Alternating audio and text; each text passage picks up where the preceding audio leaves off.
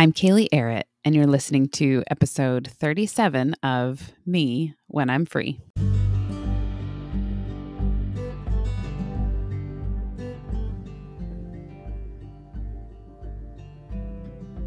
Hi, friend. This week, we celebrate the one year birthday of the Me When I'm Free podcast. Can you believe it? I remember as I think back on this week last year, feeling quite nervous as I launched my first episode, wondering how it would be received. But I can tell you one year later that this little podcasting adventure has brought me so much joy, and I love the community around it. Today, I'm switching things up a bit, and the joy just keeps growing because I get to welcome my sister, Tamra Murphy, to the podcast. You see, for a while, I've been wondering what it would be like to include interviews as a part of the podcast, but I will admit that I have felt quite intimidated by it. Um, what if I'm horrible at it? What if it all goes wrong? But then I had the idea of inviting my sister on the show, and immediately it felt right for multiple reasons. The first being that she is one of the wisest people that I know and has so much to offer around this topic of calling that we've been working through. But then, secondly, if it all goes wrong, who cares, right? I got to chat with my sister, so no big deal. Good news it did not all go wrong. In fact, we had a very meaningful conversation that I think will be a great encouragement to anyone who is contemplating their own journey of calling. Tamra offers some hard earned wisdom that I really think you're going to love. Plus, we had some laughs, so there's that too. Friend, would you please welcome my big sister Tamra to the Me When I'm Free community? Listen in.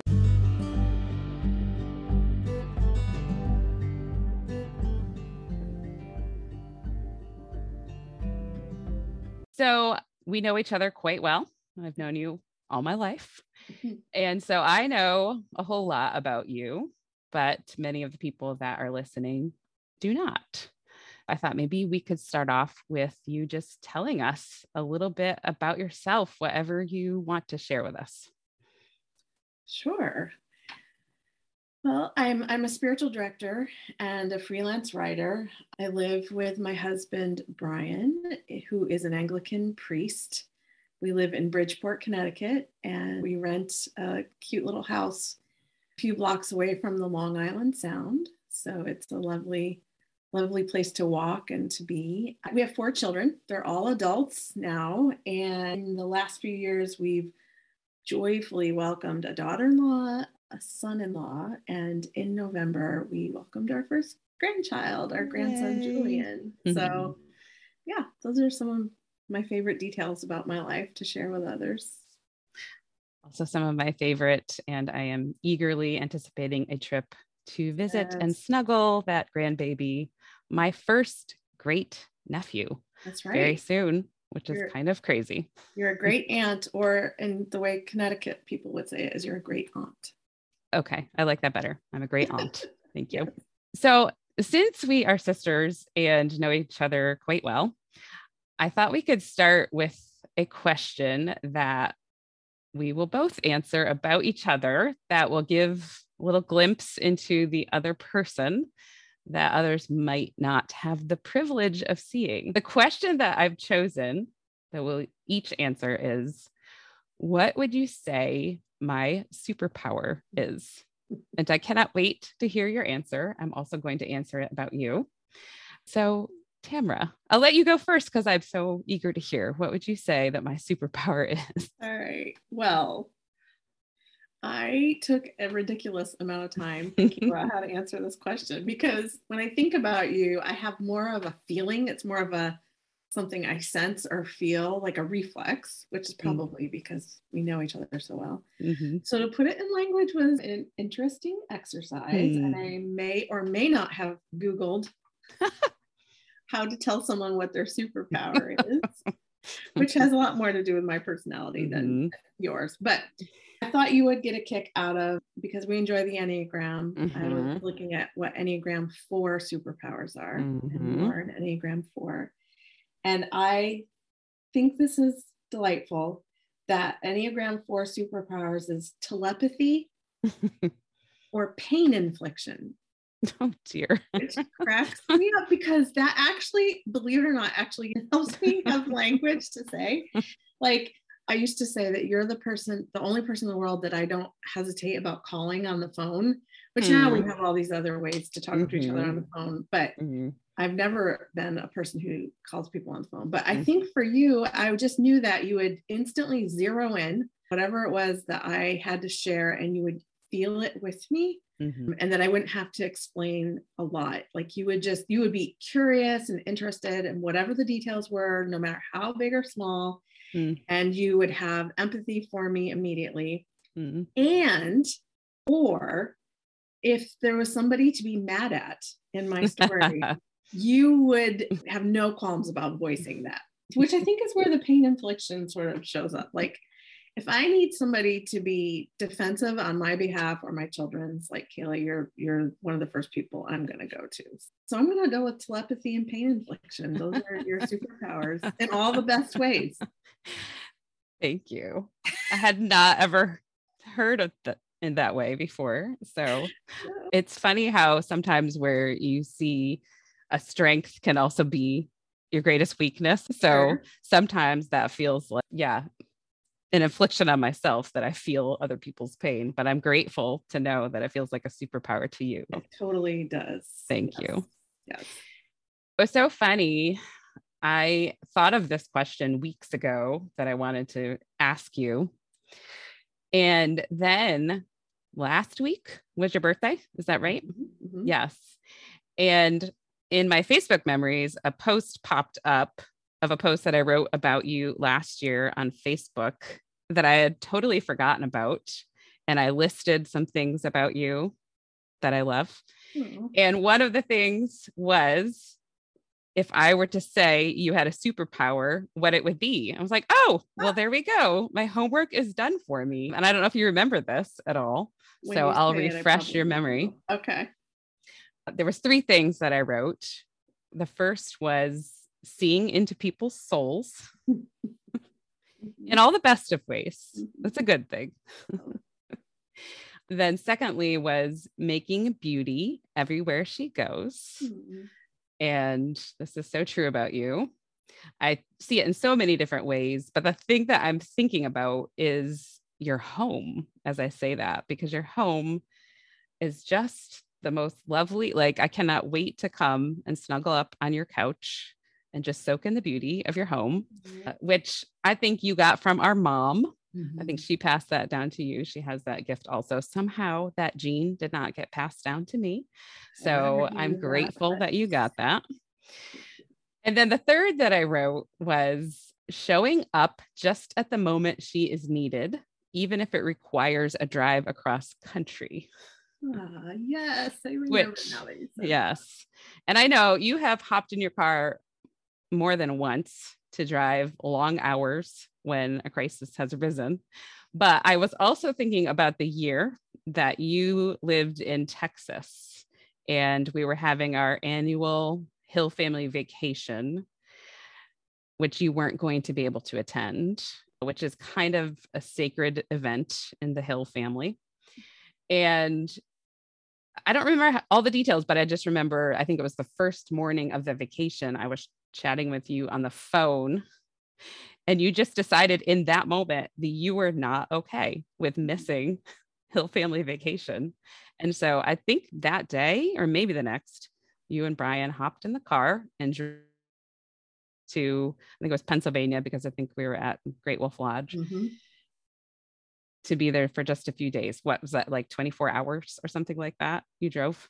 Yeah, probably. And I remember saying to Brian, like, you don't have to come with me. I want to do this so badly. I'll do it by myself. But I'm really glad that he was willing to come with me because, yeah. Agreed. Agreed. I don't know what you call that superpower, but I just know that I'm grateful that you were so willing. So thank you uh, for that. Yeah. It's a fun memory. So we are going to be diving into this topic of calling. We're going to talk a little bit about your story of calling and I also know that this is a topic that's near and dear to your heart in many ways. But I wanted to start off with kind of a fun question before we go too deep around this topic of calling your vocation. I am curious, what is your least favorite job to date? I know you've had a variety of jobs. I don't know what you would say your least favorite is, so I'm eager to hear. I had a lot of fun thinking about this question as well. So there's actually I made up categories. I hope you don't mind. Enneagram so five. I would say my most stressful job. I'll say it that way. Mm-hmm. And I had plenty of jobs that had stress, but the kind of stress that did not energize me at all was when we were in Austin. I didn't know the area at all, and I just needed to help the family income, and so there was this online organization called Task Rabbit that was it was sort of like you just tell people what you're willing to do and they tell you what they need and then the algorithm kind of connects you and so I ended up I ended up driving all around the city that I had no idea anything about the city. I delivered cupcakes to people. I I did strangers laundry. One guy showed up at his door for me to deliver his laundry and he clearly needed laundry because he was just like had no shirt on kind of reached around the door. I bid on a job say i thought i didn't understand the job. I bid on a job that i would write code for someone's website but i actually had no idea to write code and i so, remember that. thank, thankfully a mutual friend of ours saved my neck in that and she helped me learn on the as i went how to write code. Anyway, so that was it's funny. I'm sort of proud of it, but I'm, it was also very stressful. You um, should be proud. Thank you. I would say my biggest failure of a job is mm. that for a short time, when we were living in a teeny tiny town in central New York State, my kids were babies. I was typing news articles for our little town newspaper. That was fine. I was good at that. But then they asked me to be a, the bookkeeper. You know why that's funny? Because I don't really have a mind for numbers at all. Uh. And they very kindly eventually just took that task away from me. I was terrible at that. Surprisingly, not my least favorite job was cleaning hotel rooms and cleaning other people's houses. I mean, I'm happy to not have to do that again to pay for groceries, but I didn't mind that. And then I also thought it'd be fun to tell you the jobs that I turned down. Oh, had I done these jobs, they might have been my least favorite jobs. Um, this was when we were in Austin and I was looking for work and I ended up with that task rabbit job. But before that, people were trying to help me find jobs. One of them was mucking out horse stalls, which I know there are people in the world who would love. Actually, Wes did that as his first job. Okay. He's quite proud of it. He should be. He should be. I would be terrible at that job. and then the other was being a balloon artist, where I learned how to make balloon animals and traveled around to restaurants and mm. let people pay me in tips. Oh so those are two jobs I turned down that probably would have been my Who knows? Maybe you had a future in those things. You'll never know. no, I won't. And as it turned out, my daughter took the balloon artist job. So oh, balloon animal. Oh yes, I forgot about that. Yeah. Oh my goodness. All right. Thank you for that little trip down memory lane. That is delightful. Yes. I didn't expect to laugh quite so hard, but it would be uh, super fun to hear other people's answers. Yes, for sure. Okay. Well, lovely. Well, on that note, let's dive in a little bit deeper than okay. balloon animals and mucking out horse stalls. so, we are talking about this topic of calling. And if you are paying attention, you might have put the dots together that both Tamra and I are both, or in my case, going to be um, spiritual directors. And I know that I was not even familiar with the vocation of a spiritual director until about seven years ago when I met my current spiritual director. and I think I think that both of us were feeling drawn to spiritual direction training kind of around the same time, but in different veins. But you dove in sooner. So I would love to hear a little bit more about your journey of calling um, to where you are now. What path led you to where you are now as a spiritual director? Yes, I love this. Uh, mm, and the truth is, Kaylee, I think we were drawn around the same time, but I'm I I sort of forgot this detail, so I apologize. I think you're the one that actually planted the seed in my mind about getting okay. trained. I think maybe we had both become aware of spiritual direction, like as a spiritual practice. Yeah. But the idea of being trained or even pursuing that, I think you actually planted that seed in my mind. I'll take credit for that. You should, you. absolutely. You. Yes. I, I call this part of my calling as like the call that rose up like a road to meet me, which is it's taken from an Irish prayer, an Irish blessing prayer. And the reason I say that is because there have been, and I think there will continue to be plenty of choices that I need to make vocationally or relationally or otherwise that feel a little bit more like uh, a work that I have to like stalk a little mm, bit. Yeah. Like Annie Dillard has a great statement in an essay called Living Like a Weasel, where she talks about stalking our callings and almost like uh, picture, you know, a weasel like searching for prey, hunting for prey, like mm. finding the most tender and live spot in the prey and like sinking its teeth in, which is sort of a well, that's sort of maybe harsh imagery, but mm. I hmm. think I suspect that most of us can relate to that feeling when we when we have to hustle a little bit more or mm um, search a little bit harder. But for whatever reason, and I'm so grateful, I feel like this calling into to becoming a spiritual director was a call that kind of rose up like a road to meet me. Like I, mm. I didn't have to hunt it down. Another way that I've described that is I feel like God whispered the idea of this call, or at least the components of it, like a love for spiritual practices, a love for listening in prayer with other people years before the opportunity actually arose. And then he kept track of my desires while I forgot all about them until the time when mm. I was able to mm. step into it. Love that. So I can tell you a little bit more about the actual sort of when yeah. the decision. Yes, I would love to hear that. A lot of this ha- has to do or, or is directly connected to seasons of life too, which is a huge part of calling the calling conversation is understanding the seasons of life that we're in mm. and so for me um, as i've already described like most of my work history and even my ministry the things i did in church ministry very much fall under the category of like um, a scrappy work ethic like mm-hmm. just needed to have a job or needed to you know somebody needed something and so i i sort of found a way to to fill in that gap. I was married young and had children young, and I kind of, with a pretty naive abandon, gave up college midway. So mm. I couldn't think of anything more at that time that I wanted to do than be married and have children.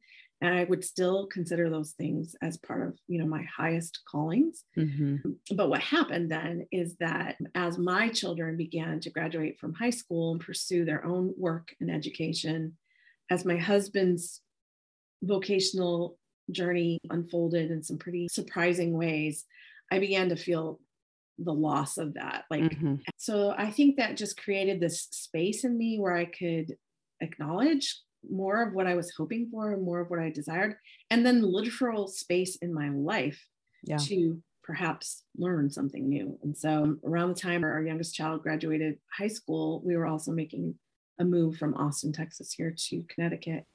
And we knew one of the things we committed, like this next season of life is going to be for me, Tamara, to um, pursue or open up or you know consider some things that could be long-term vocational callings. Mm. And right around that time, a woman who I, I respected very much but barely knew sent an email and you know about her, the place that she had been trained in spiritual direction.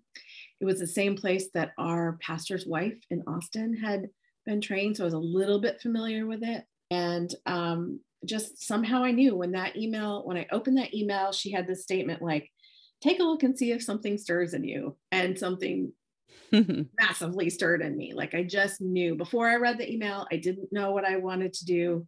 After I read the email, I knew exactly what I wanted to do. Mm. There were a lot of costs and, and shifts involved in pursuing that training, but it was, you know, it, it was a deep joy and it, it reconnected me again to those things that were in my past that I felt like God was inviting me to step into more fully.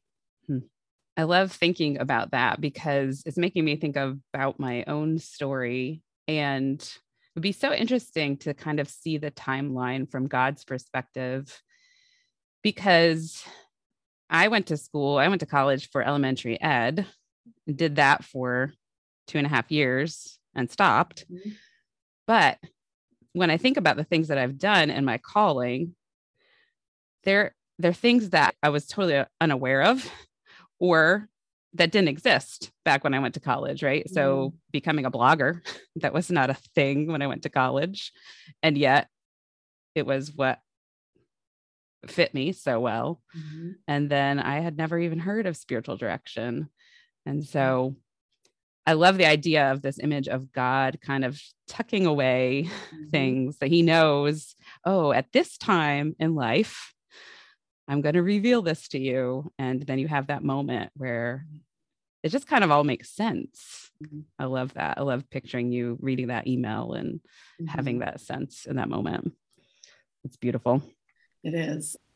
I think part of that learning too is just the growing awareness and great gratitude that um, nothing we do is wasted. Even those silly jobs that I mentioned were th- ways that I grew and learned, and certainly ways that I learned how to depend on God, you know. And then there are plenty of things I gave a whole bunch of time to that really I learned from and grew from, but I have no desire to go back, you know? Yeah. So just having that sense that God is holding all of it together uh, mm-hmm. for us is really encouraging. And it's even a gift to discover what we weren't created for. Yeah. You discovered you were not created to be a bookkeeper. You can cross that off the list, right? So. I think God redeems everything that we do.